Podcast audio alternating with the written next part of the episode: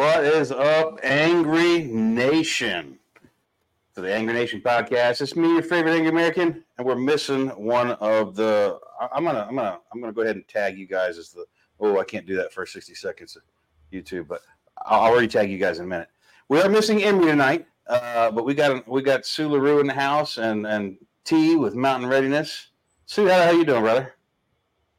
I just uh, returned from uh, Robin Sage. I, I had a good time. Uh, it, uh, it's the final exercise for you guys that don't know. It's the final exercise for the guys in the qualification course for the Green Berets in the U.S. Army, and we have role players. And Chris, Chris is a role player. We're trying to get Yep.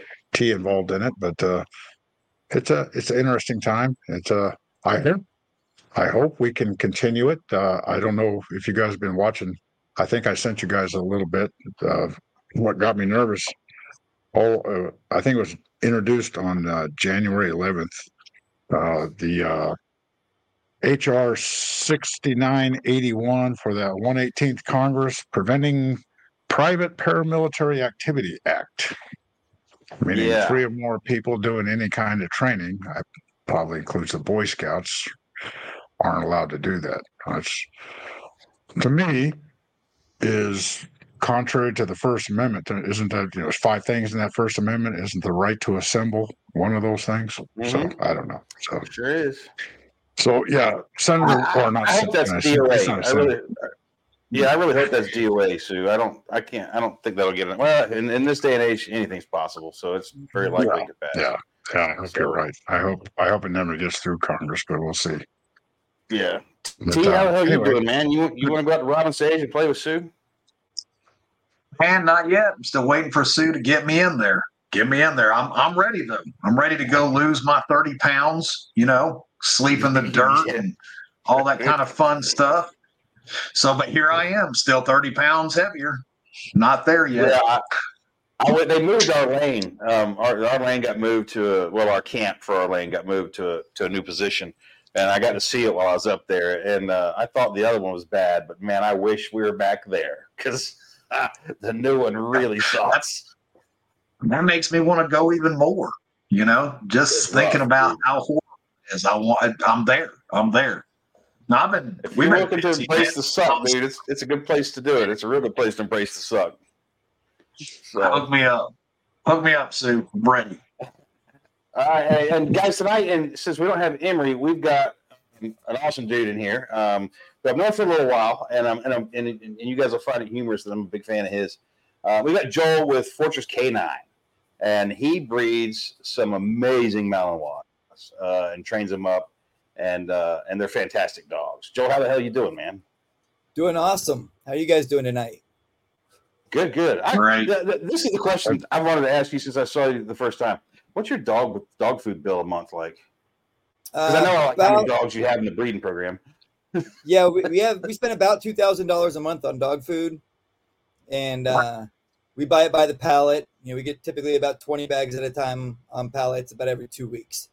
So yeah, we burn through it pretty Damn, good. You're only spending you're only spending like two hundred dollars more than what I do every month on my two sorry welfare recipient dogs that lay around the house and do nothing and but eat.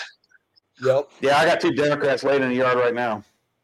right over there. Yeah, Yeah, I make mine work for their food though, so they got to work hard. For yeah, yours yeah, doing yours is definitely teeth. working. So let's uh, real quick, Joe. Let's tell everybody who Fortress K9 is, uh, who you guys are, and, and and what you're doing, and then we'll we'll get into some good talk on dogs. All right, pretty awesome. Uh, yeah, we're Fortress K9. We uh, breed, train, and sell uh, Belgian Malinois, German Shepherds, and Dutch Shepherds. And a um, couple of things that we do that are kind of different from the standard industry stuff is number one, um, we cross our lines. So we end up getting a lot of the best uh, character qualities and traits from all three of the breeds in each of our dogs, uh, which is one of the things that makes them really good for family protection. Uh, but we also try to maintain lines that can also go into tactical environments and things like that should the need arise. And um, and then we we sell a certain number of puppies every year, but our, our primary focus and moneymaker is that um, we sell the trained protection dogs. So we have personal, family, and executive protection dogs that we sell every year. Nice. And how about how many dogs a year are you selling? We sell between 12 and 20 dogs a year on average. Um, the, the economy actually has a lot to do with kind of how many uh, trained dogs versus puppies we sell. Uh, I was just kind of picking this up on this last cycle. So when we have a Republican president, we tend to sell a lot of puppies and less trained dogs because everybody's like, oh, everything's great. Like we're feeling pretty good about life. When we get a Democrat president, which kind of makes me uh, torn on who I, I hope wins each election, uh, my puppy sales go way down, but my trained dog sales go way up uh, because the people that um, you know when the economy gets bad and things like that the people that have the money to afford our dogs in the first place tend to start getting kind of concerned about security and so they want trained protection dogs and so my protection dog sales go way up and uh, when the economy is great you know kind of the the middle class-ish area is um, you know buys a lot more of our puppies so it's uh, you know makes me feel a little torn over it i'm like i don't know like it wouldn't be the worst thing for my business if Biden got reelected. It might be bad for the country, but uh, I'll, I'll sure sell a lot more dogs if that happens. It's funny that the the, the until the world gun market tracks the gun market so closely. That's interesting. Oh yeah, yeah, that it's exactly right. It's like if there's a bunch of guns being sold, I'm selling a lot of protection dogs, and if the gun sales are down, I'm selling more puppies. That's awesome. So I'm curious, what, what would you say is the difference when, when you're talking protection dogs between a family protection dog and a and a working canine? Like I know Sue, you work with working canines, military canines, right? Yeah, I was sure. I was lucky to be in the one of the pilot programs for special forces. There was a seventh group, and then when I was at it was tenth group, and uh, we we uh, I was not a dog handler myself. I was pulled off because to do the visual tracking, train up all the uh, the handlers and the security guys for the tracking piece of it. My history taught me, you know, uh, teaching tracking that, and I've seen several dogs in the past, you know, whether it's search and rescue or a law a law enforcement scene or drugs or mm-hmm. something like that. That I, I I always always was with the impression that okay, a dog has to be trained in a certain area, and uh, the uh, the breed is kind of dependent on you know uh, do they make a good sniff dog, aerial search, or uh, ground search dog? You know, we had hounds and we had we had Labradors and everything, and then protection. Of course, you got we had German shepherds and things like that. But when I got into this pilot program, the I was introduced to the Belgian Malinois, and that's just incredible dog. That dog could do, do all four, depending on the handler, of course. Right. Yep. But the the the Malinois just wants to work, and he he loves he loves doing that work and uh, there's nothing he really can't do you know so if yeah. you wanted an explosive sniffing dog and a tracking dog and a protection dog or work off a leash dog the Belgian Malinois was by far the best breed. So it just yeah, blew my, my mind how, dog right how well now, they were. Exactly, exactly. My personal dog right now is a Mally, and uh, he tracks off lead, so we can do hostile and non-hostile tracks with him. Uh, he's also an explosive detection dog, and uh, and then he'll be with me at Mountain Readiness as one of our demo dogs for the bite work and the protection and all that kind of stuff. So they get definitely can do whatever it is you need them to do. The big difference between uh, on the tracking end between any of the breeds we work and say the hound dogs is we can run tracks up to about 72 hours old. Um, if the the person has been missing longer than 72 hours, uh, that's when we bring in like the hounds or the Airedales or something like that that uh, can run those up to seven day old tracks typically, and wow. um, and so that's that's the the big difference on the tracking side.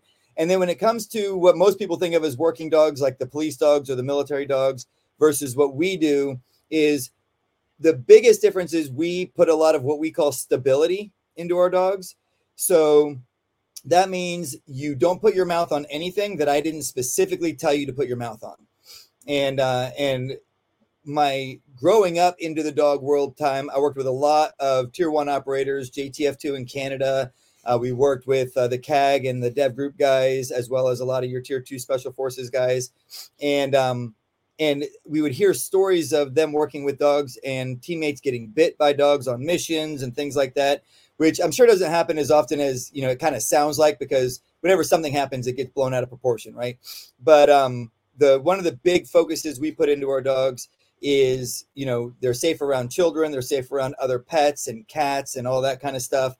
And then um and then we really really focus on discipline. So I, I often tell people you know when we cross german shepherd into Mallee it tends to calm the Mallee down a little bit and uh and it, it gives them a little bit more of that thought process that german shepherds have you know malinois especially your sport bred or your your straight line bred malinois you know you you can kind of point them in a direction and say go. And if there's a concrete wall there, they will try and smash that concrete wall, right? Not literally, but that's kind of their their temperament and personality is they're just like, ah, I'll smash through it and crash. Whereas the German Shepherd kind of goes, hmm, there's a wall there. Uh, oh, but look, there's an end on, on that end. I'm going to run down and around the wall, and then I'll go get the, the guy or do whatever it is I'm supposed to do on the other side. And uh, so when you start crossing them, you start getting a lot of the benefits of both. And then if you're familiar with breeding any kind of animal, uh, when you cross two lines of whether it's chickens or cows or dogs, you uh, your first generation you get something called hybrid vigor, and so what tends to happen in genetics is most of your genetic problems are recessive genes. So whether it's you know a tendency to get cancer or whether it's a, a body structure problem or whether it's a mental problem in the dogs, they're mostly recessive. So in order to have that manifest in the dog, you have to have both parents have that recessive gene, and then you'll you'll get some pups that can have that problem. When you do a crossbreeding, you get the dot the whatever the dominant genes of either breed are, you get those all bred in, and they refer to that as hybrid vigor. So you tend to get this really strong boost of capabilities and mental capability, the ability to solve problems so they can see a thing and just kind of figure out what to do there. Um, you get more of the confidence, more of the uh, physical health, and all that kind of stuff when you do that kind of stuff. And then we put the discipline into the dog. So I tell my new trainers the most important thing you can teach these young puppies, because we'll have like young Malinois puppies out there, right? Is to lay on this table and not move for an hour. Like that's one of the very first things they learn. So we teach them to sit and we teach them to lay down and then when it's not their turn to work, they're to lay on their table and not move. Now they, you know, they can shift a little bit, but don't jump off the table and don't get out of position. Right now, of course, when you first start that, they're constantly jumping off the tables and we're putting them back and uh, and training them to stay there. But after a couple of weeks of training, they'll lay for two hours on that table, you know, other than when it's their turn to go do whatever we're doing that day. And so when you put that level of discipline into the dogs and you take them into a home, and you say, There's your place in the house next to the couch or wherever it's convenient, and stay there. And our dogs will stay there all day long if they need to. And um, now, of course, you don't want to do that day after day after day with a, a working dog. Uh, you want to do stuff with them. But if you know if it's an admin day here at the office and I bring dogs in and they're to lay down, then they go to their places, they stay there, and they only go out when we take them out to use the bathroom and feed them and stuff like that. So that yeah, that transitions really well to a family environment because you don't want your dog eating your couch if it's there to protect the family. It's got to be able to function in the family environment. I've been trying to get yeah. Amber to do that for years now.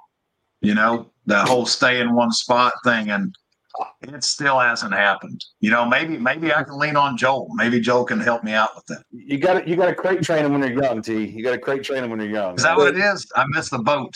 I missed yeah, the boat, y'all. It's difficult when they're if, if, you use a plastic crate or the wire mesh crates, the, the wire uh, crates that they make. Any of the any full size dog can break out of those oh, if yeah. they decide they want to. Oh, yeah. And yeah. so if you don't want them doing that, and those are the crates you're using, yeah, you definitely got to train them as a pup. Now you can get like a a gunner crate or a impact dog crate, those big steel uh, dog crates, and uh, and crate train them in those if you really are committed to it and it's something that's important to you. But um, the, the thing I always say is dog training is so simple that most people don't believe it. And because they don't believe it, they won't do the simple things to train the dogs to do what they need to do. So all you have to do is show a dog what you right. want it to do. You have to communicate to it, this is what I want you to do. And then you praise it when it does it and you correct it when it doesn't. And that's it. If you can do those two things, praise them when they do what they're supposed to do and correct them when they don't do what they're supposed to do, they will do more of what you want and less of what you don't want. And then you just have to be disciplined and consistent as the handler or owner of the dog. But like I tell people that, and they're like, "No way, it's not that easy." And I can take a dog for a couple days and have it doing things, and they're like, "Well, how did you do that?" And I'm like, "I'm just consistent and disciplined in what I expect the dog to do, and they do it. And it's not easy, but it's definitely uh, worth doing. Yeah, and Josh, uh, awesome. you- and I, they've really, they've really modern. I, I'm, I'm impressed that you're mixing the breeds because, uh, and this is almost 20 years ago. This is 2006, and we we did nine months of training. We took the dogs over there, did a tour, and I mean, we had the IED sales rolled up with three, three, three, four months. I mean, Yep. they, they couldn't put an IED out without us.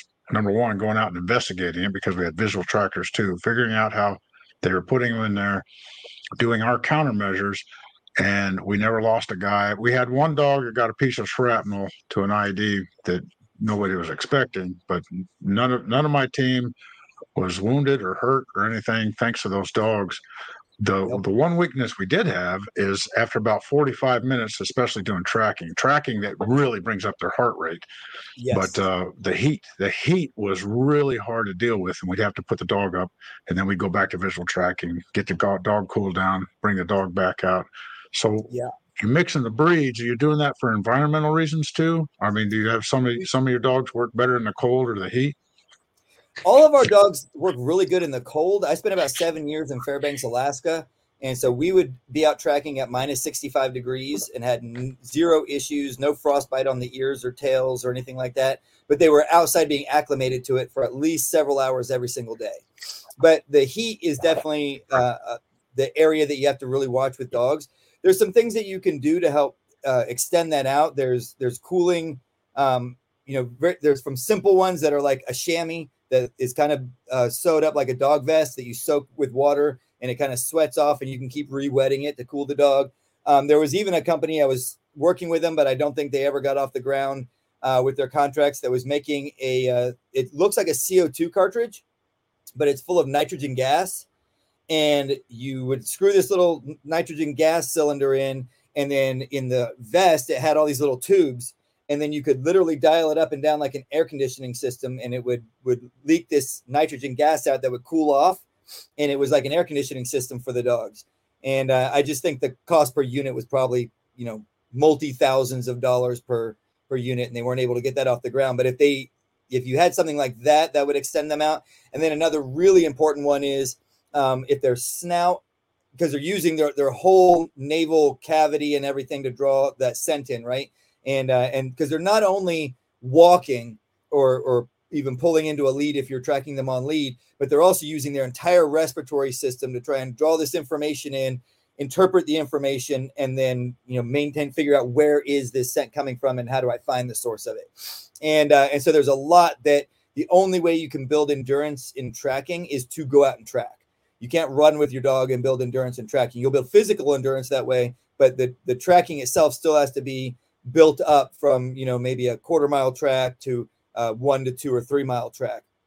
But if you can keep their nasal cavities and all that kind of stuff moist, uh, so I've known guys who do a lot of urban tracking and they'll actually carry like the Mister spray bottles and they'll spray them in the face, and uh, the dogs will kind of breathe it in when they spray them in the face. Once they get used to it, they like it, and um, and that'll help keep the nasal cavities uh, you know cool and moist as well. Or you can just give them water periodically as you go. Um, but of course, you know that that's your your big thing you're dealing with in the heat is dogs don't sweat like we do. So the only way that they get rid of their body heat is they pant it out, and um, and so they they're limited in how much of their heat they can get out, especially if they're in direct sunlight.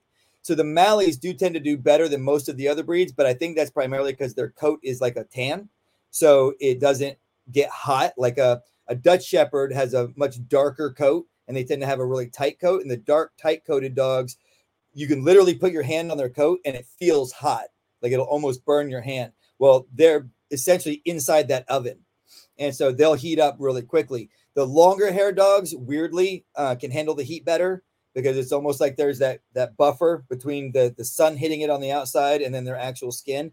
And then the lighter colored dogs like the Malinois, which also blend into the the desertish type environment better as well, but they tend to not get as hot as fast. But you do definitely still have to watch it. So if if people like um, if there's folks out there that are thinking they want protection dogs or they want uh, you know like an actual well we'll say protection dog but you know probably what I was just thinking like if people start looking down this this this road, and you know, I know it's expensive, it's a big commitment and everything, but but what was what's the first thing you would tell them, or the first thing they need to be thinking about? Like how how should they how should they approach this as as com- compared to how people usually approach it? yeah, so a lot of people when they get a dog in general, right? They look and they they get a dog that they like the look of, and they're like, "Oh, I really like the Cane Corso. That's a cool looking dog. I want one of those." And then they get this dog, and then they're like, "Can you train it to do all these other things?" And I'm like, "Okay, first of all, every breed was created to serve a purpose, right? So there are hunting dogs, there are pointing dogs, there are uh, retrieving dogs, and then there are dogs that, even though the Malinois, the German Shepherd, and the Dutch Shepherd all originated from shepherd's dogs, uh, which are different than herding dogs, by the way. Sometimes they're referred to as herding dogs, but your border collies, your blue heelers, your red heelers, those are herding dogs. They're they're trained to go out and then you know round up a herd of animals, whether it's sheep or cows or whatever, and then move them in the way that the the handler is directing them. A shepherd's dog was always bred from the very beginning to move with the shepherd and assist the shepherd. So, like, we'll move cows with our dogs sometimes, but we don't send them out to move the cows. We move with the dogs, and they they watch us when they're young, and they see, oh, like if you do different arm move, movements and things, like when I want my cows to move to my left, I'll take my right arm and I'll kind of like be moving it as I'm shifting to the right, so that they'll move to the left, right? And the dogs will watch those mo- movements, and real quickly they'll pick up, oh, I know what you're doing here and then they'll swing around when you swing your right arm out they'll swing around to the right and push the cows to the left or you use your left arm and they'll swing around to the left and push them to the right. And um and so they'll work alongside shepherds really well that way.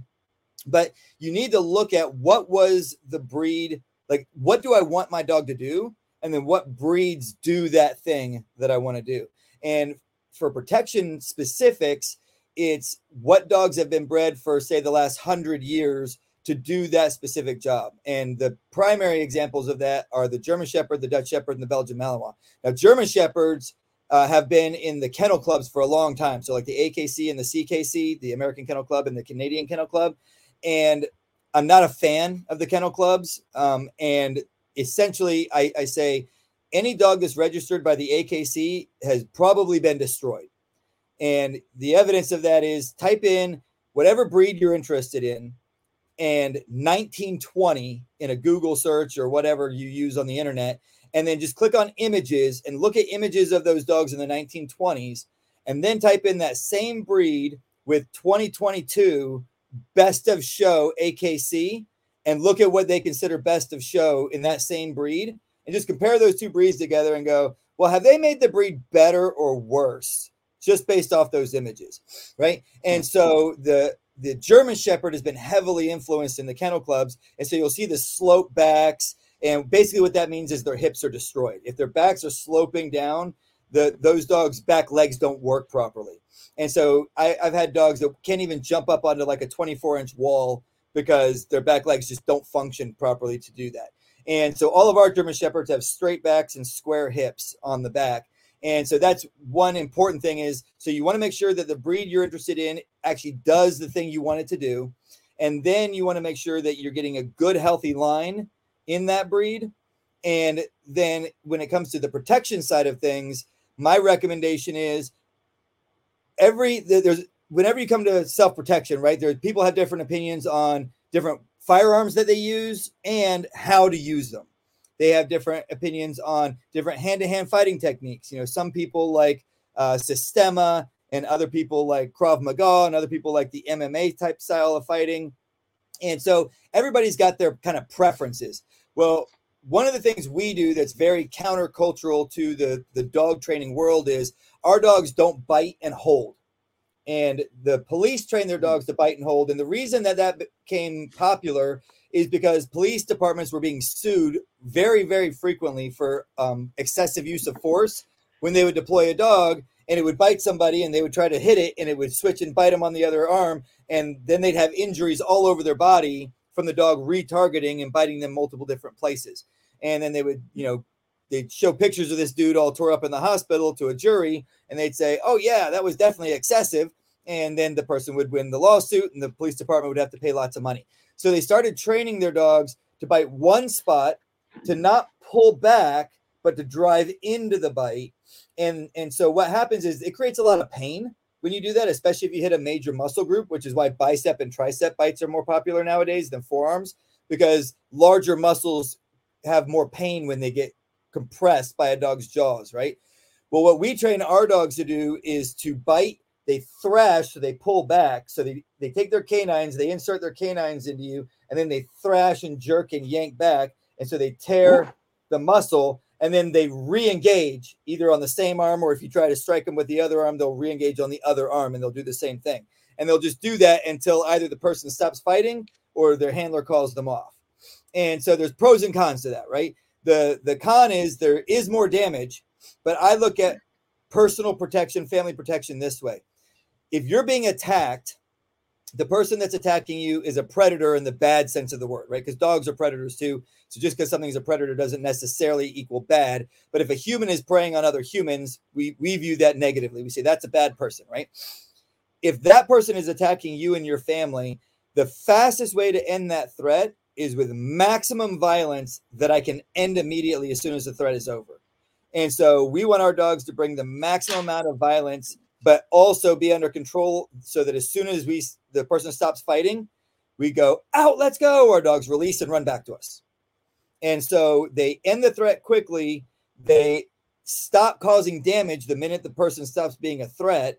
And then if I need to, if that person becomes a threat after I call the dog off, I can just resend the dog right back in.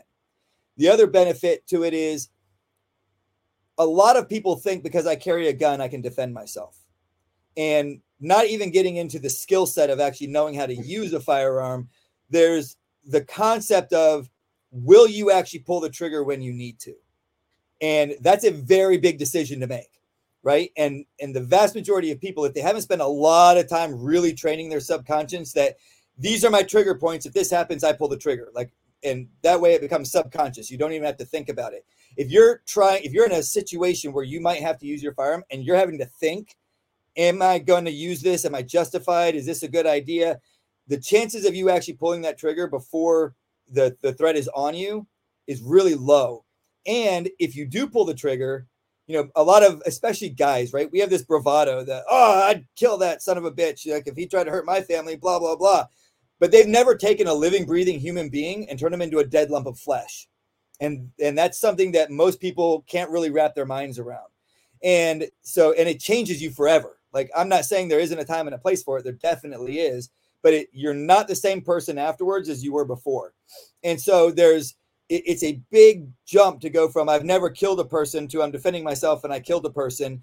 And there's a there's certainly a time and a place for it, but it's if you can have something that fills the gap, that to me is really important.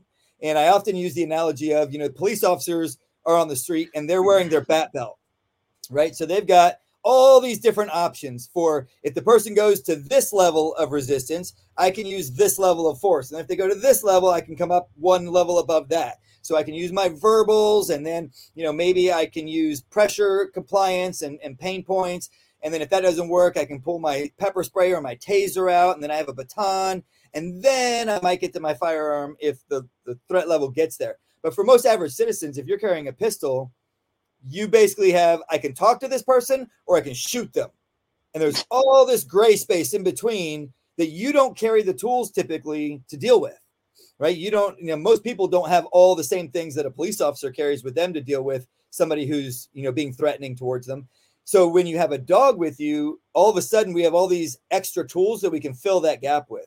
So if somebody's being threatening, I can put my dog on what we call watch, which is I'm holding on to the lead but I tell my dog to watch and they'll lunge toward the person and show aggression.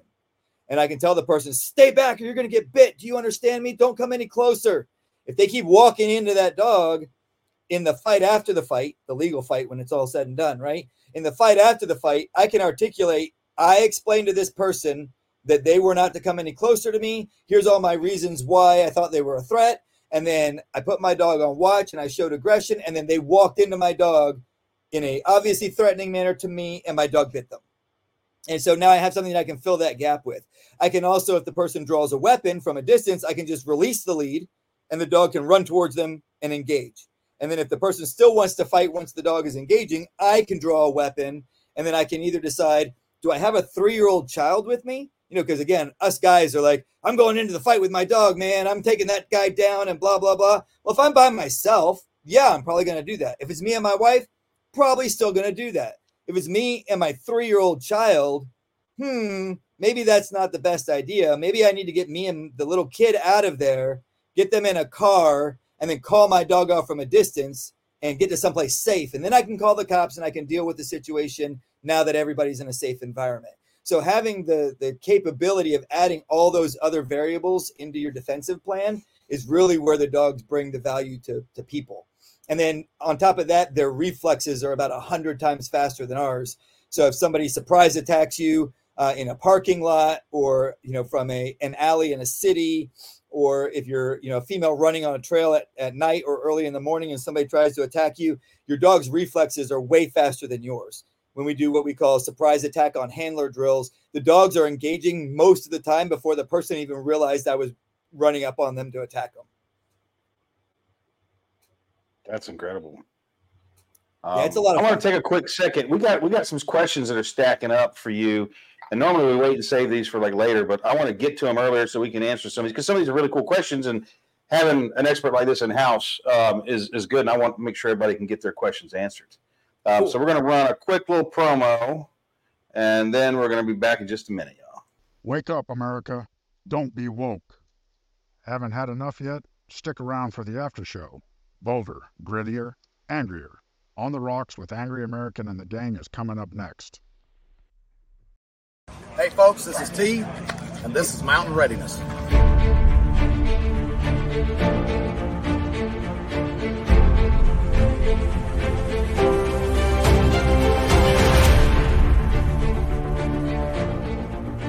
It doesn't matter what the event is that that makes this thing go pop. It's uh, it's going to be water, shelter, fire, food security. That's it. That's what you need in a nutshell.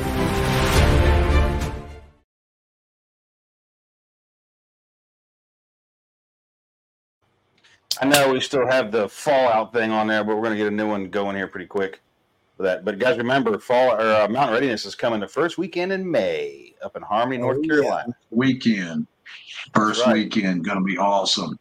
Yep, and you're going to be there, Joel, right? You're going to have some dogs out I there too? am. Yep, I'm very excited about it.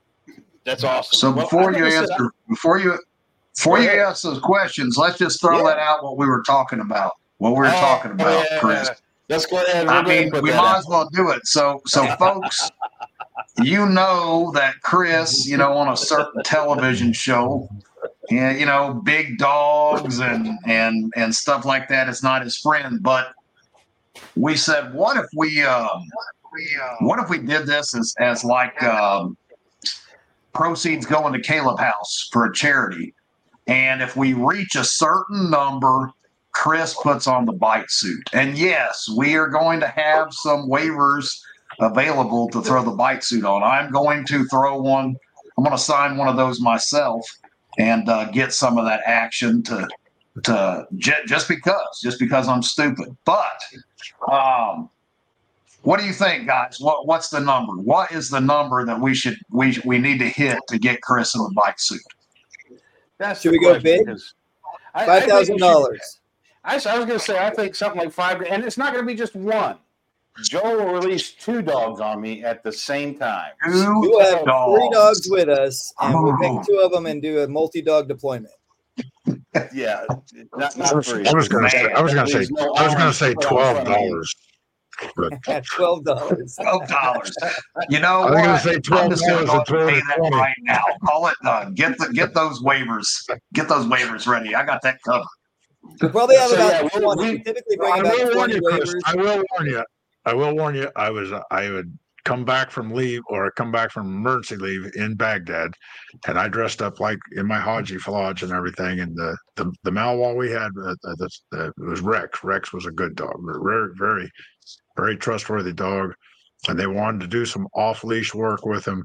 So I went upstairs in the uh, the little shoot house we had, and I said, and, and I Rex had already given some people some stitches, so I'm just like, okay, make sure he's muzzled up.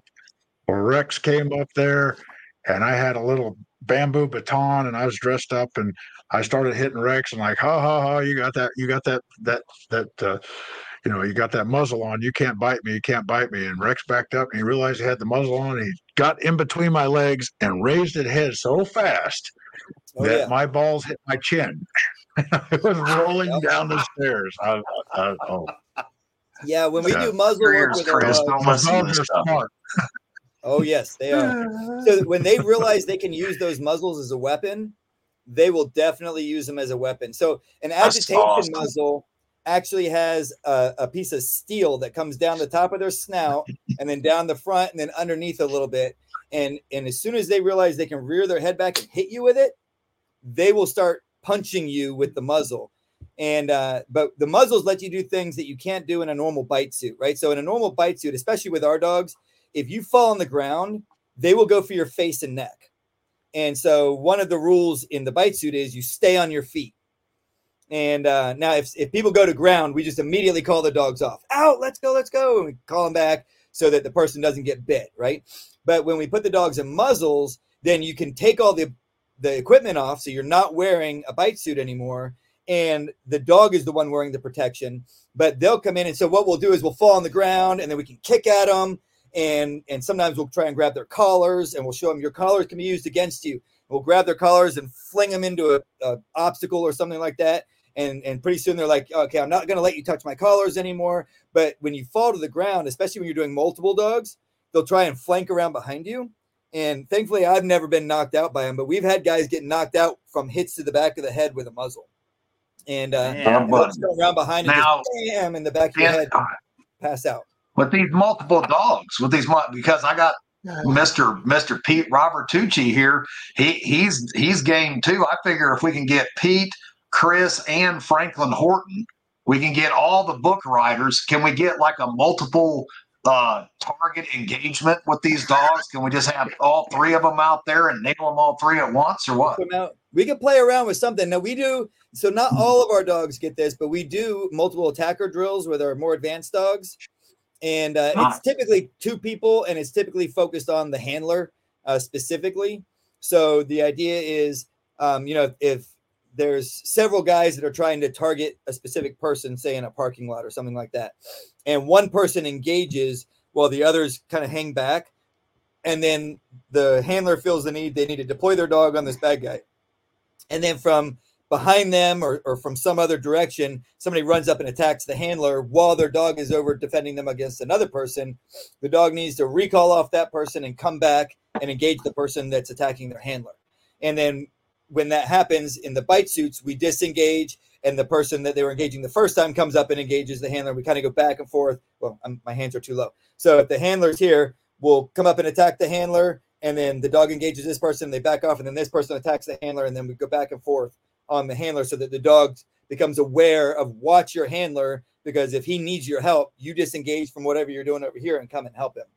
And um, so we could play around with that a little bit. It de- it definitely can get chaotic, and those are some of the most dangerous drills you run because if That's something exactly goes wrong what we're looking for, goes Joel. wrong. I mean that.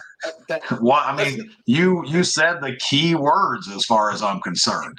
Chaotic, That- dangerous. I mean, that sounds like a plan. Hey, we've got insurance. All right, we're good. This shit Make sure all they cover that kind fun. of uh, event. Yeah, make sure they cover that. Uh, and, and let's not get carried away with like that's exactly what we want. I'm not looking for canine chaos here. I'm not. So We'll keep it as saying safe as we can keep it with two dogs. We'll keep it yeah, We're I've just done that keep, yeah, keep it with two dogs. Keep it simple. Yeah. Keep it simple. Yeah. That's a definite. will I'm, I'm say- here with Bear. if my uh, if my German Shepherd female is uh, is not being bred at the time, um, her we call her Maeve, and my male Malinois Punisher.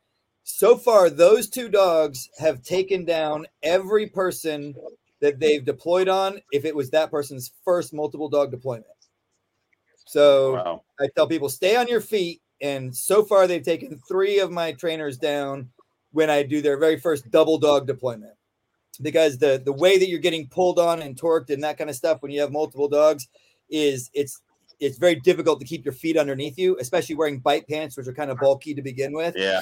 And um, but I've never had, even though the closest I've had was this was my my trainer's head, and he went to the ground, and Punisher was like right here, and I went out, leave it alone, and he like paused for a second. You could see his look on his face was kind of like, but I really want to.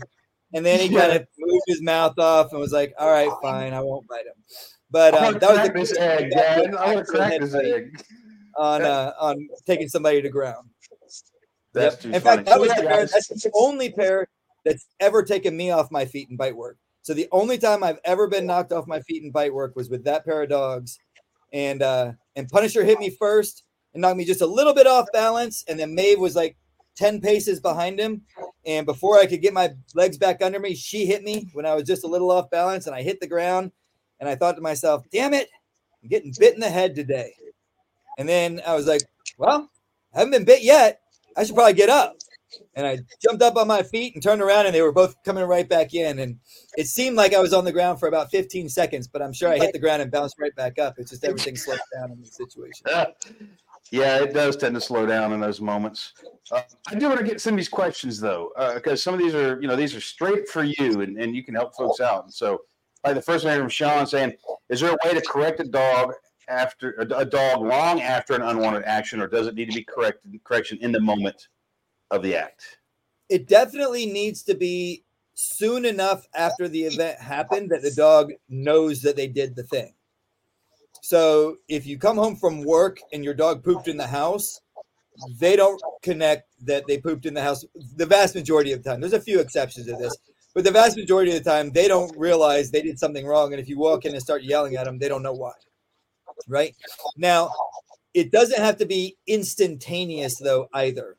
So, for instance, if a dog, um, and, and our young pups will do this sometimes, if they uh, growl at their handler, you know, and they're they're tethered to a table, so I can't really give them a good correction. I can unclip the lead from the table, excuse me, and then give them a good correction for showing aggression when they were not supposed to. So it can be, you know, within a, you know, say five to 10 seconds of the event happening. Uh, when we do stability with our dogs and we're doing the higher level of stability where I'm really putting pressure on the dogs, but they're not allowed to bite, sometimes the handlers feel like they have to correct the dog instantly, right? And so they'll see me flinch toward the dog and they'll correct their dog even though their dog didn't do anything, right? Because they're reacting to my movements, not the dog's actions. So I tell them, calm down. This is a safe place for your dog to fail. We expect your dog to fail a couple times here. That's why we have the lead, and we're going to correct when they fail. And you can go in your mind, you can go, hey, you're not supposed to do that. Correction, right? And so the dog can lunge out and bite, and then you can register, my dog did something they're not supposed to. Then you can correct them, and they definitely understand that, right? So it's just the if you're convinced in your mind that the dog understands what they did and why they're being corrected, then you can correct them. But if it's been several minutes, your dogs are very much in the moment, right? And so there, there's two really important things when you correct the dog. Number one is you want to make sure the dog understands why they're being corrected. And then number two is once you've corrected your dog and they're now doing what you want them to do again, you have to let all that go.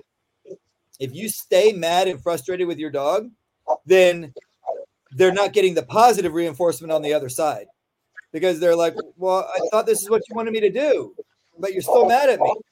And so maybe this isn't what you want me to do.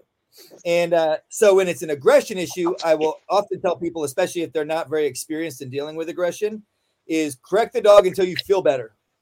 Because then you can actually let it go. Because if a dog tries to bite you, especially if it's a full size, you know, say a 65 pound dog or more, and it tries to bite you, you get pretty ramped up and, and you get the adrenaline going and everything else. And then you know the dog says okay okay sorry you know i, I didn't I, I learned my lesson i'm not going to do it again and then you're like blah blah blah still at the dog and what has to happen is there's the correction there's the chastising fooey that knock it off. Don't you ever put your teeth on me. And then you put them on the ground and you go God, David, that a boy? That's all you had to do buddy. Just relax. And you have to let it all go. And you cannot hold on to that frustration. And that goes for any correction that you give the dog. That's just kind of on the extreme side is if there's aggression especially toward the handler. And um, so if you start to get frustrated, just calmly put the dog away. Give them 15, 20 minutes so you can calm down and get yourself under control and then come back and start working with the dog again. But don't try and teach your dog things when you're already frustrated. Good. That's a good good advice. I mean, I don't know jack shit about And, uh, training dogs, just- so just- just so questions that- Well, I, I was the same way. I, I came to this dog team, this dog program. I didn't I didn't know anything about dogs, but uh, the first mistake I met, and the, the dogs were from a very great, you know, prestigious kennel. You, you've probably heard of them, the Vohne Liche kennels out of. Indiana. They were great dogs, but uh, as soon as the the handlers went up to Indiana, picked up their dogs, worked for a few weeks with them, then brought them back, and we were at Fort Carson. They were being rewarded with tennis balls. And I was like, "Well, whose idea was that?" Well, this is what this is what we did. This is what I said. Stop the tennis balls. Stop the tennis balls right now. No, no, no. This is the way we were trained. So I went to a pawn shop and bought some of the old training grenades. And I said, "Here's why we're not doing tennis balls. Who, whose dog wants to be an example?" And I threw the tennis ball through. You know, I threw the grenade through the door, and Yep. the dog brought the grenade back. I said, "That's Yep. why we don't do tennis balls." Yep. You know, so Yeah, we so it looks too much. that's another thing. The grenade looks too much like a tennis ball. Yeah. Absolutely. Yeah. Look, there, there's a couple reasons we don't use toys or treats. And and even with our puppies, we never use toys and treats in our training. All of our training is based around building a bond with the dog and then giving them verbal praise. And so and when they're young, we'll pet them a bit too, but um, we kind of back off of the petting as we go. I say if you have time and opportunity to pet the dog, that's fine. There's nothing wrong with petting them, but you don't want them to always be like, okay, I did it, and bumping your hand and like, give me my pets now. And um, but is number one, especially when you think of it from a military perspective, is are you going to carry that with you in combat and and worry about trying to give that dog that reward when you're under stress and you've got threats every which way and you're trying to deal with the environment and and you're worried about giving your dog this treat reward or this toy reward and um and so our thing is when I so when I give my dogs a command, say I tell them to sit, and we say seats, and they sit, and I say good seats. That's it. That's their reward, and they know I'm doing what my handler wanted. And then you know, assuming time and opportunity, I'll I'll give them a little pet on the head and tell them good seats, boy, and then we'll go do whatever the next thing is, right? And they know when they when they're told that they're doing a good job, it's good, and whatever the command is, then they know, yeah, I'm I'm doing what my person wants me to do, and really that's all these breeds want is they want to hmm. know what you want them to do and then they want to know that you're happy with them when they're doing it and if you can do that then your dogs will do almost anything for you Wow. But here's one going strict right to protection training. So, so Matt and Kelly are asking. My understanding is puppy training up to a year old, then start training for protection. Your recommendation? Our Dutch Shepherd is eight months, is now eight months. Would like to start protection training.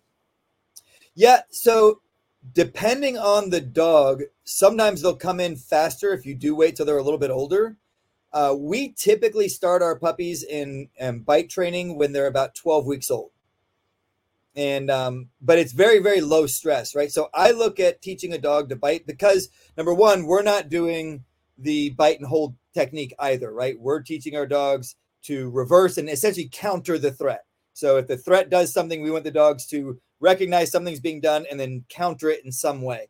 Now we usually let our dogs kind of figure that out on their own. So if whatever they decide to do is effective then we reward them by you know letting them kind of win the fight. And if what they're doing is has a weakness to it, then we show them that weakness, you know, maybe with a training knife, maybe we'll jab them in the ribs with a training knife, right? And show them, uh, like you better do something about this right here because this thing can hurt you. And so we'll poke them in the ribs so that they feel a little bit of pain, but they they go, oh, okay. And then when they bite that hand, I drop the training knife and they don't get poked again by it, right? With our puppies, I look at it like training an eight-year-old to to start boxing or to start doing any kind of martial art right? I don't walk up to my eight year old or somebody else's eight year old and I go, All right, kid, you ready to learn? Here we go. And whack him in the face and knock him on the ground and be like, Get up, weakling. You know, that's very counterproductive in teaching a young child to start in the to the martial arts environment. So what you do is you say, Here's a pad, punch it. Okay. You need to do this with your wrist. See, when your wrist is is weak, it hurts when you punch that, right? So if you hold your hand this way, you can punch the pad and it doesn't hurt. Okay, good job. And they practice punching, and then they practice kicking, and then they practice whatever the things are before you ever get to sparring. And even when you start sparring, it's light little taps, right? I go boop on the head, and to the kid, it's like, whoa, that like you just hit me in the face. And it's like, yeah, that's gonna happen sometimes. And it's gonna be a lot harder in real life, but we're gonna start gentle and work our way up. So with the puppies, what we do is it's if they show any aggression at all, whether that's just barking, whether it's flaring their lips, whether it's kind of bouncing forward towards you, like you know they're they're coming in in your direction and not backing away, we reward them by winning in some way. And so they might lunge toward me a little bit, and then I jump back like, oh, and then they're like, "Oh, look at that! Like that big guy is scared of me when I lunge forward like that," and, it, and their confidence builds up. And then we just slowly build that over months until the dogs will come in and, and just fully engage. And then the more they engage, the more I t- kind of take the next step and I go, okay, it's going to take a little bit more this time for you to win this fight. And um, and then you know if they if they take a little step back, we take a little step back. When we start deploying the dogs away from their handlers, then you know they, they have more confidence when their handler's right behind them and they can feel the tension in the lead and they know right where their person is. Then you drop the lead and the dog has to leave their handler and go fight. All of a sudden they're like, whoa, I'm out here all by myself now like this is a lot more stressful out here. So we'll start close to the handler and then we'll build up distance as we go and as the dog's confidence builds up. So we start them pretty young, but I will say like when I when I get a year old dog that wants to do bite work training, they typically come in like the first or second agitation, whereas a puppy does tend to come in a little bit slower. Hmm, interesting. It's crazy the science behind it to me, and and you're right. It all sounds so simple, makes so much sense. But I've never been able to teach a dog to do a damn thing uh, Matthew King says, uh, I have a husky and have issues with leash walking. Do you have any suggestions on training? That's one that I know everybody deals with at some point. Yeah. So I'm not a fan of quote unquote taking your dog for a walk to use the bathroom, meaning I put a lead on my dog and my dog pulls me down the sidewalk looking for a place to go to the bathroom. When we do um, our handler training for the people that are getting our dogs, we teach them have a place you want your dog to go to the bathroom and that's typically like a corner of the yard or something like that, right? And before you go on a walk, you take your dog to that spot, and we use get busy. So we'll tell our dogs get busy, and then they go to the bathroom. We say good, get busy, get more busy. Let's go poop, and then they go poop, and then we go all right, foos. That's walk at my side. Some people will use the command heel, and then we go for our walk, and my dog is at my side, not out pulling me down the sidewalk, right? So there's it's a it's much more difficult to get a dog to understand hey you can pull me but just not too hard versus walk beside me and i don't want to feel any tension in the leash. And if you teach your dog to walk with you then they're not pulling you. Now i don't know where this misconception came from but i see it all the time when we go out in public now is people will think oh i'll put a harness on my dog and then it'll be easier to walk with my dog that way and I'm like, you realize why harnesses were created, right?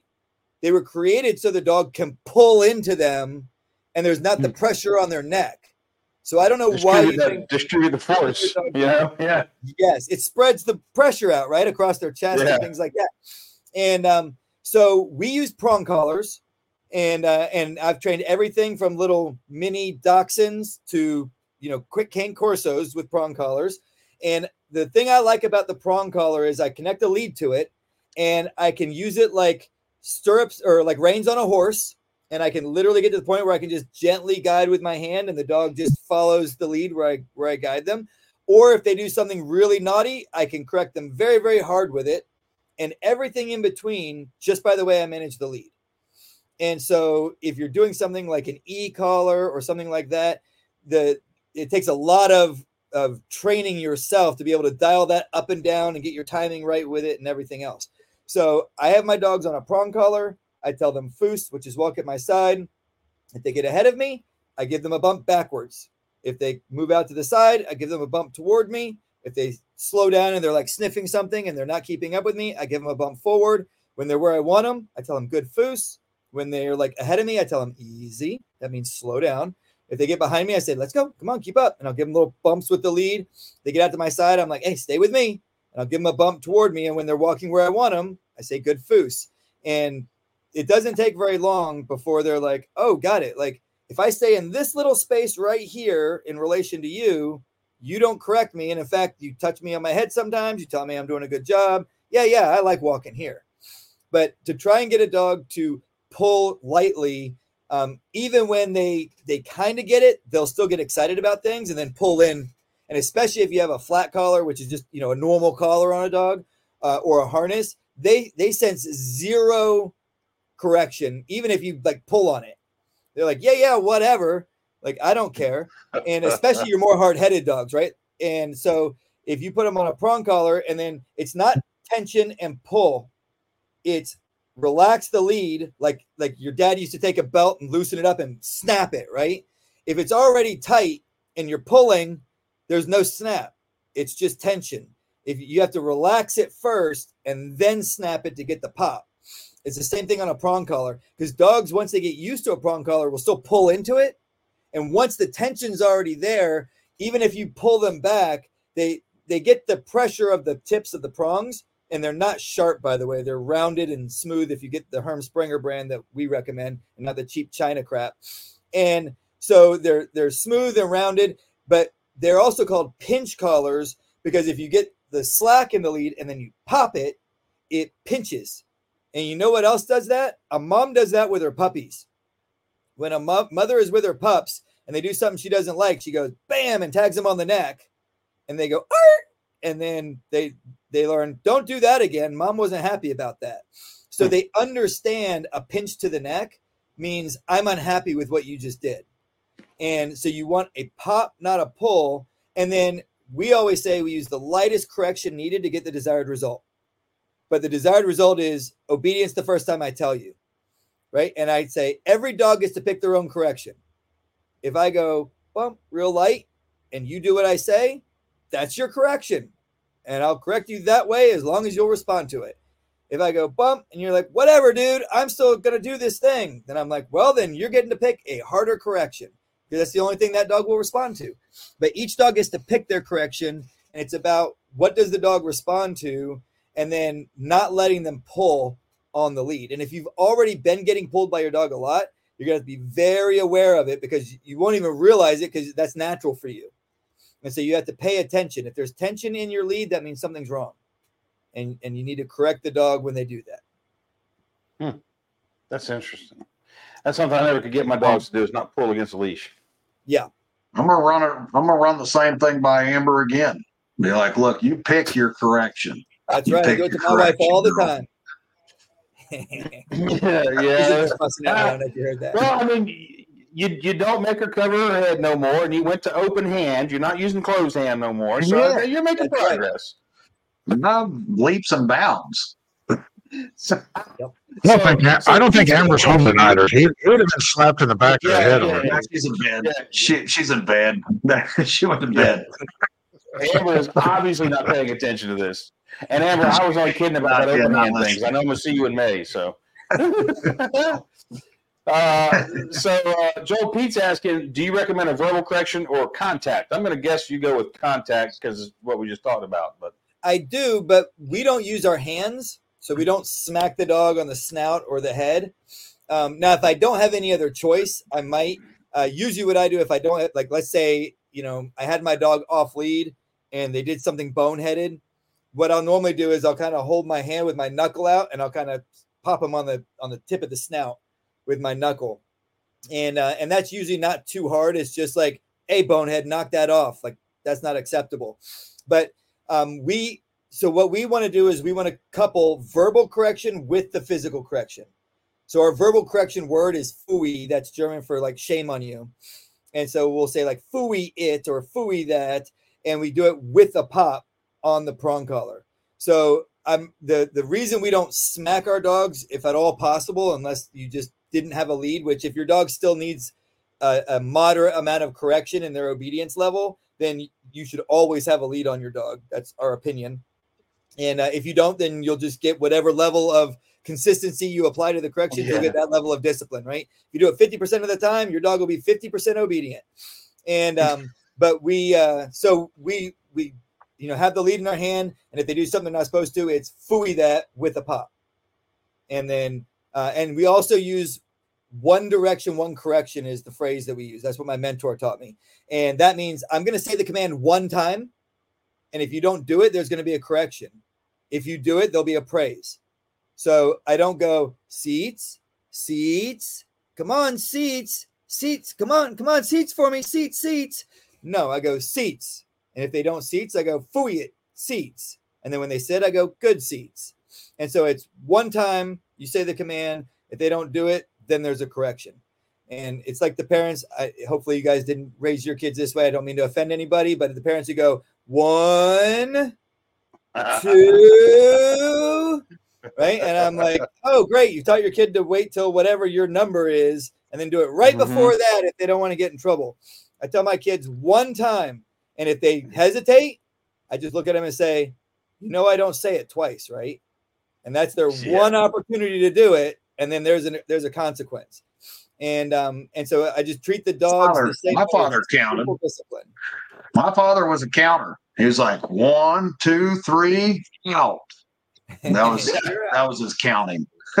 yeah yeah i got I, I with my kids i would i would ask them to do something once and then i would tell them to do something once there wasn't a third option there was Yeah. those were the that was it i asked them and then i told them you know and if that didn't work then we we ratcheted things up never had to Then though we had an issue. they're Yep. all still scared to death of me when, Um, when I ask my kids and then they don't do it, I go, "You realize it's not an option, right? I was just being Yeah. polite." Right. yeah And then they're like, "Oh yeah, yeah, sorry, okay." Yeah, yep. I tell, I tell mine. I, I, I'm like, I asked you once. Now I'm telling you, and that's all I have to say. And then that they knew. They're like, Here's, "Okay, here's okay." an interesting one. With with Scout Door Survival, he says, I have a young pit that likes to jump on you and bite you lightly, but he still penetrates the skin. How can I get him to stop? So I look at those as two individual things. There's the jumping, and then there's the we call it mouthiness. And so I use a prong collar, and if the dog is jumping up on me, I use my knee, and I I start off fairly light, but I knee them off of me hard enough that it pushes them back and onto the ground. If they jump up a second time, I'll knee them hard enough that they fall on their back. And by the third time, I'm like going almost for like you know, a clinch knee to the face, only I don't clinch the dog. I just, but I'm like full on knee to the abdomen or chest, like, get off of me. Knock that shit off. Quit jumping up on me. If I'm handling a dog and it wants to jump on somebody else, when it goes to jump up, I pop it and I tell it, fooey that off. Now, when my dogs will do this the most is like either on a tie out or in a kennel run because they're all excited, right? I'm coming in and they're all excited and they're they're jumping up and they're like, "Woo, you're here! Yay, we're gonna do something!" And um, so before I go into that space, I tell them off. And then if they jump on me at that point, then I either knee them or if they have a lead on, I'll pop the lead and tell them fooey it off. So I use the the prong and or just the the consequence of if you jump on me, I'm gonna push you off of me. And then once they stay off and they keep all four feet on the ground, I give them lots of petting. So I'm like, oh, good off, that up, boy. Yeah. If they start getting excited and jumping up, I stop, go four it off, and then they put their paws on the ground again. Good off. And so you don't want to praise so much that you you amp them up and they can't contain themselves, but you give them as much praise as you can where they can still control themselves. And then with the mouthiness thing, there's a couple ways you can do it. Um, one of the ways you can you want to introduce the word out. So out for us, and you can use a different command if you want to, but out for us means don't put your mouth on that. Or if you already have something in your mouth, let it go. Right. So if they're biting a person, we'll say out and they let go of the person and come back to us. If they have a ball in their mouth and I want the ball, I put my hands on the ball and I say out and they let go of it. Right. But it also means don't play with me with your mouth. And so what we'll usually do, and we typically start this with pups, but you can do it with other dogs too, is find a toy that they like. And if they like to tug on a toy, um, I play with the toy and I say, Oh, you want it? You want it? Get it, get it. And they bite a hold of it. And I go, Good, get it. And I'll tug with them for a couple seconds. And then I stop moving because this is important. Don't keep moving because that amps them up to keep tugging and playing, right? So I stop moving and then I have the lead in my hand and I say, Out. And if they don't let go, I go, Fooey it out. It might take two or three corrections. And then as soon as they let it go, I go, Good out. At a boy, good out. And I'm petting them while I'm saying it. And then I'll wait a minute or so, maybe 30 seconds, and then I'll start playing with them again, get them to bite it, tug, tug, tug, stop moving, out. About three or four rotations of that, as soon as you say out, they go, I really like it when you pet me. They let go of it and you praise them. Once they understand what out means, then if they put their teeth, their mouth on me, I stop moving. So don't pull, don't tug, don't move around. Just freeze and go fooey it out. And then as soon as they let go, good out. At a boy. And then one other thing to keep in mind is dogs at a certain age do have a legitimate need to chew things. So either they're teething or it's just, but it's their natural thing. They they want to chew on stuff and they have this natural desire to do it. So make sure they have something that they're allowed to chew on that's safe for them to chew on so that the things that they're not supposed to chew on, you can correct them when they chew on those things. Cool. Yeah, you could run a master class in dog training, and, and I know you got videos and stuff too, don't you? We do. We have K9 Academy. That's at k9academy.us. And we walk you through kind of the, the basic training uh, that we do on all of our dogs from uh, it, introducing a puppy to the commands to off lead obedience. That's cool. And just and for the record, I'm gonna put this up because Pete said it. T. He'll suit up. Oh yeah, no, it's a done deal. Tooch, Tooch is getting him some too. He's he's I'll- I'll definitely he's, he's definitely getting him some. and pants, as well as some sleeves, uh, just in case we have. Yeah. So my my bite suits are are mostly fitted to me.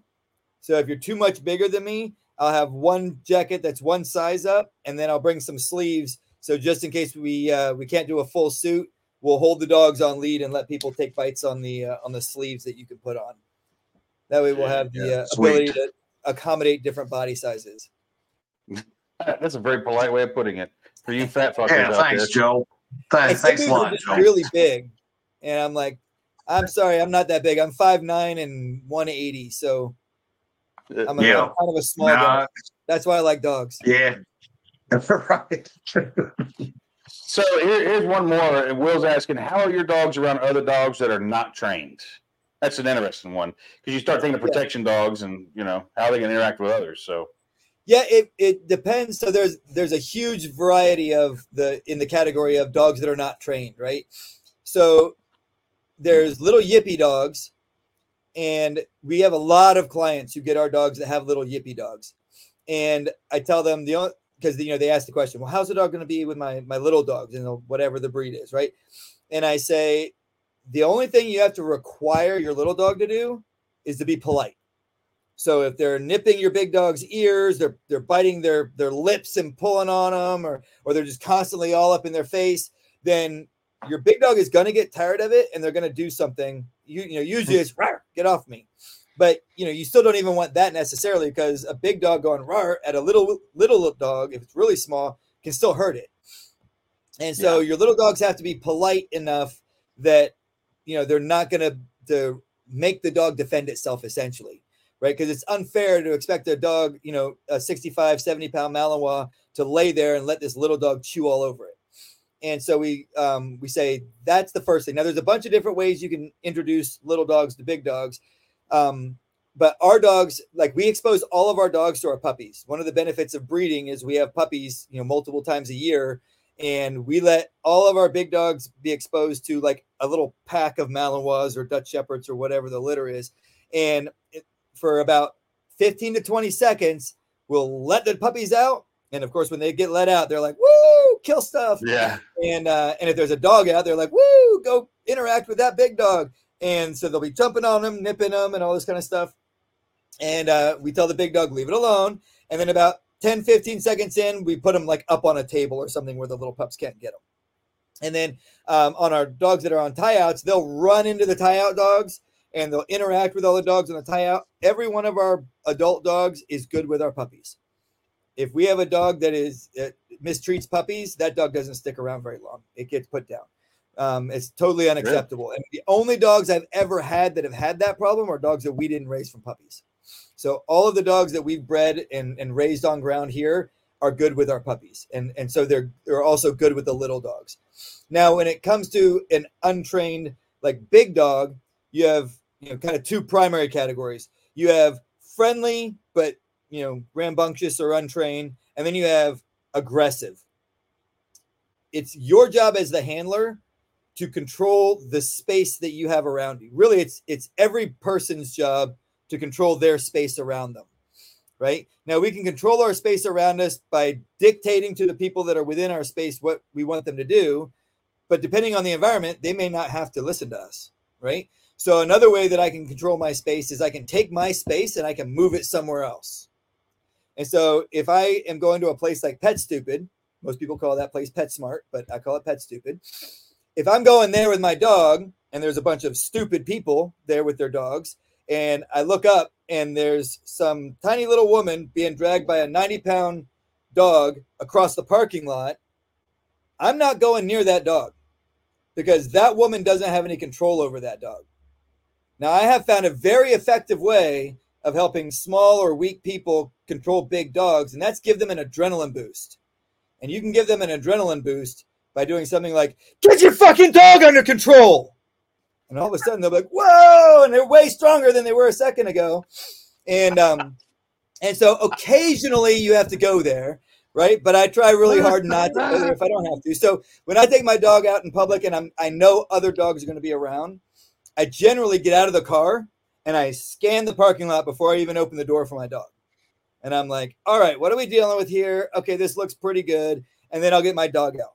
Now, if there's people that, you know, my expectation of other people in public is just that they keep their dog under control, meaning you've got a leash and you control how far it's allowed to go. I don't care if it's obedient. I don't care if it's, you know, at the end of the lead trying to sniff everything. As long as you're holding it back and you're not letting it come to me and my dog, I don't care. Everybody can have their own dogs the way that they want to have them. But if the dog starts coming towards us, I just I start polite and I say, "I'm sorry, would you mind keeping your dog away from my dog?" Now, sometimes the pet stupid people will say, "Oh, it's okay, he's friendly with dogs." I usually say something like, "Mine's not."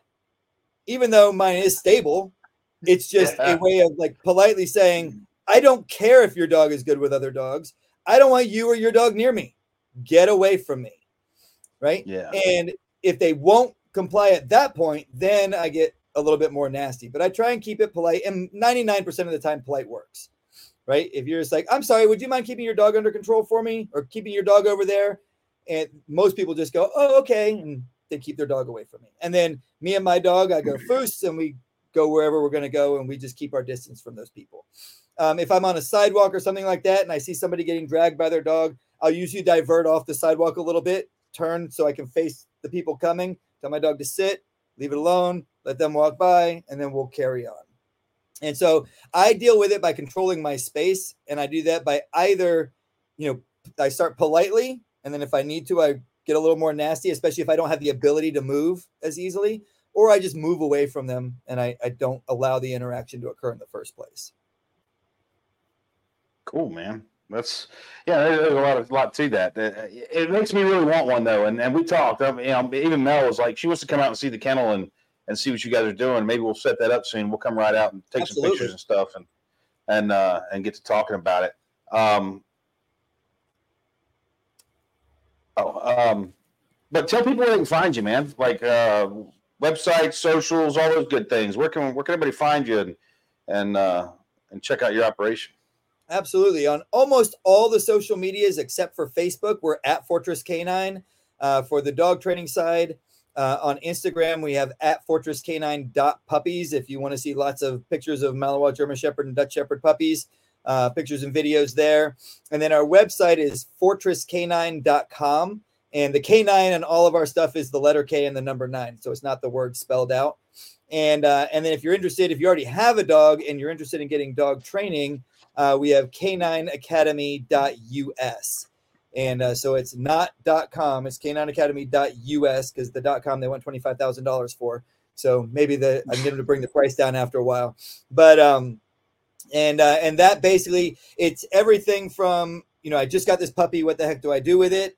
And here's how you size a crate, here's how we do our feeding and watering, here's how we introduce them to basic commands to here's how we start an adult dog that has no obedience so it, it wasn't my favorite thing to do, but I had a client who had gotten some puppies from us and had done no training with them for like a year. Mm-hmm. and they were like, "We know we screwed up, but we'll, can we pay you to train these dogs at this level?"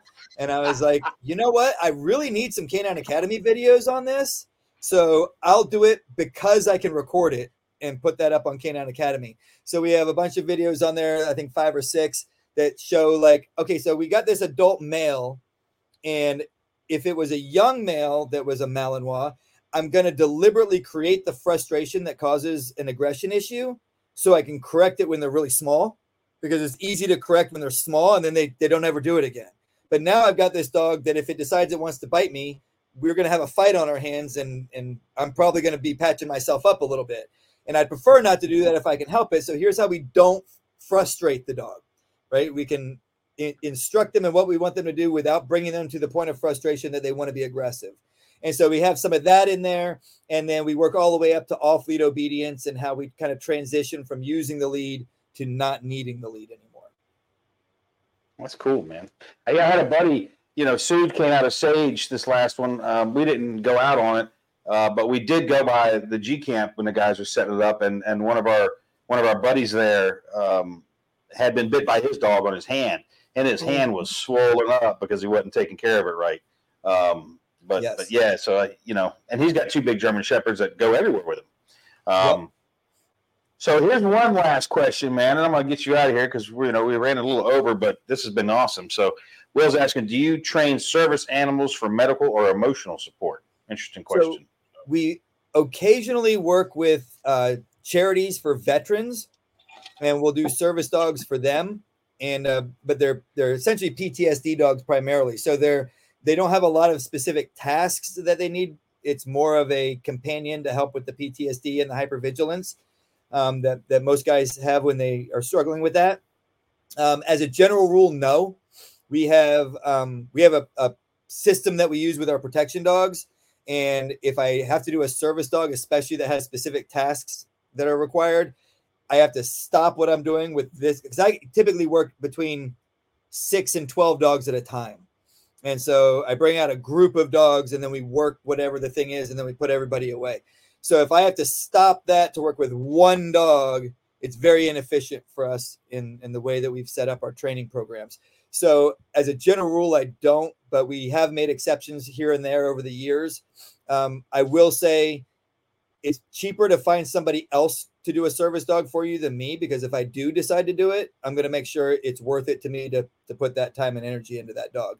And um, and most people that need service dogs typically aren't people who have a lot of money, and Yeah. um, so they're they're usually on some kind of disability or something like that. So if it's a veteran, my recommendation is connect with some of the veteran organizations that do service dogs, and uh, and we're happy to work with them. Uh, and we do about every couple years we do two to three dogs for for different veteran organizations. My experience has been these organizations start up and they're like, "Yeah, we're gonna do service dogs for veterans," and I'm like, "All right, cool. We'll give you guys a discount, and we'll do you know as long as you do say three dogs and blah blah blah." And they raise the funds for those three dogs, and then they can't raise any more funds, and they kind of fall apart. And uh, so it's good that we get to help the veterans, but it's really difficult running a nonprofit that is sustainable over the long term. And uh, Yeah. But if you can find one and uh, and they can get you connected and, and help you out, I will say if you're a veteran uh, and you want one of our protection, or we also do have just fully obedience trained dogs. So typically, what will happen is you know every so often we'll have a dog that's just not coming into the protection work quite as fast as we would like. And if somebody wants a fully trained obedience dog, we just go, okay, we have this one or these two dogs that aren't moving as fast in the protection program as we like. We'll sell those to you as just a fully obedience trained dog, and it's a lot cheaper than a protection dog. And then you've got a good dog that if you want to do some extra stuff here and there to for specific needs, you can. Uh, and then uh, veterans for any dog that they get from us get a ten percent discount on all of our dog sales. Nice. Well, that's awesome. Because you you're a vet too. We didn't even Yes, I we didn't even get into that. Yeah, I was in the army for 12 years active duty, and then about another three years between the National Guard and reserves, and uh, really enjoyed it. If I'd been single, I probably would have stayed in. But uh, as they say, the needs of the army and the needs of me got too far separated after about 12 years, and I just went, "Well, it's been fun, boys, but I'm moving on to do other things." And it was right about then that the dogs were coming in as a real viable full time uh, option. and uh, so I went ahead and got out and started doing this full time. So Egghead there is asking how much for an obedience dog for vets. So I'm sure that's a variable thing, but you know, you yeah. Typically, our fully obedience trained dogs are fifteen thousand, and then it's a ten percent off that for veterans. And and all of our dogs, almost all of our dogs, occasionally somebody will come along and just pay all up front for their dog, but the vast majority of our clients, we do uh, it's between a three and ten thousand dollar deposit. So for a fully obedience trained dog, it's a three thousand dollar deposit. The standard protection dogs are five, and the executive protection dogs are ten thousand deposit. And then we take however long is left in the dog's training, and we divide the rest of the payments up by the number of months we expect there to be. And uh, and then so you put your deposit down, pay monthly, and then when your dog's finished training, you come and do somewhere between three and ten days, depending on the training level you got uh, where we spend three to 10 days training you to handle your dog based on the ways that we did the training. And then you take your dog home. That's cool, man. That's nice that you work with people like that too to get them into them. So, Yeah. so I you don't, awful quiet. You got anything? I'm sorry, Joel. Yeah, sorry. oh, I was just saying, I don't understand the places that just go, here's your fully trained dog. Good luck. And walk away. It's Yeah. like, that sounds like a really big liability problem to me. Yeah, it would be. So you've been awful quiet. You got anything you want to add, man, before we show close out tonight? Well, I was I was enjoying it. It got brought me back a lot of memories of working with the dogs. And like I said, I wasn't a handler. I was in charge of the handlers and the trackers. But uh, I I got along better with the dogs than some of the some of the handlers. Let's just put it that way. Exactly. Dogs are pretty easy But great breed. Great breed. I'd I'd have one myself, but my my wife fell in love with the blue he- the Queensland blue heeler, and uh, they're Mhm. pretty good dogs too. They're pretty smart. Yep. Yep. But T, you got anything very for him? great subject. I'm I'm I'm I've, I've been enthralled by it. Good, good show. Good to good to finally get to chit chat with you, Joe. And looking forward to uh, May with Mountain Readiness. We actually have uh, Aussie Homestead is going to be there as well, doing the uh, sheep herding dogs. So it'll be neat to Very see two different styles of dogs working. Yep. Um, you know, we've got what you've got and them, and and see how uh, you know the difference of those. So we're we're really fired up and excited about that. I think it's going to be a good time. And um, and uh, what what is the average time frame, Joel, to to uh, on average for a dog? If you, I mean, not executive, not the very top tier of a dog, but you know uh, that personal protection dog that for the for the average family. What what kind of time frame do you look at with with a dog? So for the training, they're typically between 14 and 20 months old. So just under a year and a half to just over a year and a half is the All right. Yeah. And we've always got dogs at different levels. So some people, you know, want their dog in the next couple months, and we've usually got Right. dogs that can accommodate that. And some people need the time frame to pay the dog off. They need the longer time frame. So uh, we can pick like a puppy, and they can put the puppy under contract, and then they have a longer time frame to pay the dog off. Awesome. Awesome. We're looking forward to it, Joe. Also looking forward to signing those waivers. So Absolutely. we'll make sure we have them. I'll also bring the hand gauntlets just in case your hands stick out the end of the sleeves. Um, my dogs Yeah, definitely let's like do fighting hands. And, yeah, uh, yeah, my Shan. hands aren't as calloused as they used to be. I need the I need Yeah. those. Give me those. yeah, we have these leather things that you put over your hands, and there's a little strap inside you can hold on to, so it kind of closes that gap if your hands stick out just a little bit in the uh, end of the jackets. You know, I always kind of chuckle when I see the guys with their hands sticking out of the jackets, and the dogs just bite the the suit itself. And I'm like, man, if I deployed my dogs on those, they, their hands would be ripped to pieces. But Thanks for Chris thanks- is thanks over there letting me know shaking his head. I see him over there. He's like, "Oh my shaking. I'm god, not- what have I got myself into?" dogs. I'm not afraid of them in the least bit because I, I just know that some like me and some don't, and they let me know real quick which way they're going, and and, and I work with it. So um, I've never had to shoot a dog. I've had I pulled a gun on lots of them, lots of them, um, but uh, but never had to shoot a dog, and I don't want to. But uh, I'm not afraid of them, you know. So this is gonna be fun to me actually, and uh, and this has been awesome, Joel, having you on here. Like everybody in the comments has has loved this. Uh, Awesome. You know, bringing some quality info like this to folks. You know, we might do this again in the future. Um, absolutely. you know, for sure. So, and me and Mel, we definitely want to come out and check out the Kennel Man and, and hang out for a little while and and watch some of that. I think it'd be pretty cool to see. Yeah, we'd Maybe love we can have shoot a little video and make a little promo for you guys that we can run on here every now and then. Um, that'd be fantastic. Yep. But we've great. got Mountain Readiness coming up in May, guys. So you know, get your tickets. And remember, T and I, we- we got to work. We'll get with Karl and work out this giveaway, T, and when we're going to do that for the tactical rifleman Yep, classes. yep. So Yes. I will be seeing him in April. I'll actually be at his, you know, March. In March, I'll be up at Karl's place, and I'll talk with him about that, and we'll get it sorted out. So, Sounds like a plan. Sue, are you going to get the bite suit, man?